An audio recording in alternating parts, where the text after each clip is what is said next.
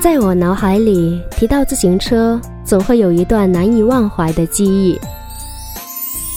或许那是在炎炎夏日，爷爷踩着单车从老家骑行了二十多公里，来看望我们的瘦小身影。或许那是在大学校园里，喜欢的他载着你一起上课或者是逛校园的浪漫身影。或许那还是小时候，每一次赶集，爸爸都载着你一路颠簸，一路欢声笑语的高大身影。或许那还是长大后的你，一个人骑自行车去旅行的坚强背影。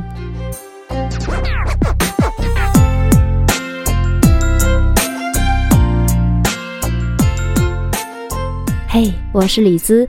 这一次，我又迫不及待的想跟你分享属于我们的独家故事。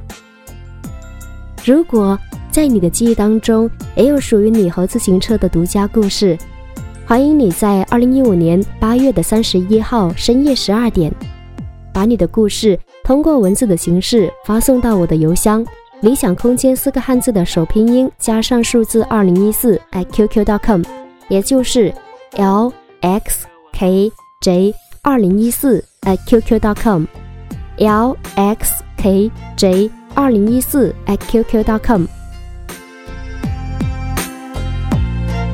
当然，这篇故事呢，文字不限，只要求真实原创。另外，请在发送的邮件里边写明你的名字，不然的话呢，我可能不知道到底是哪一位用心的听友给我寄来感人的故事。而故事一旦被采用的话呢，将会在九月十三号萤火虫网络电台地铁零号线的节目当中来直播，节目录音也同时会在荔枝 FM 等多个平台来播放。而且这一份独特的记忆，雷子也会在独自录完节目之后，作为一份特殊的礼物送给你。所以我已经迫不及待想收到你们的来信了。快把你们和自行车的独家故事来告诉我吧！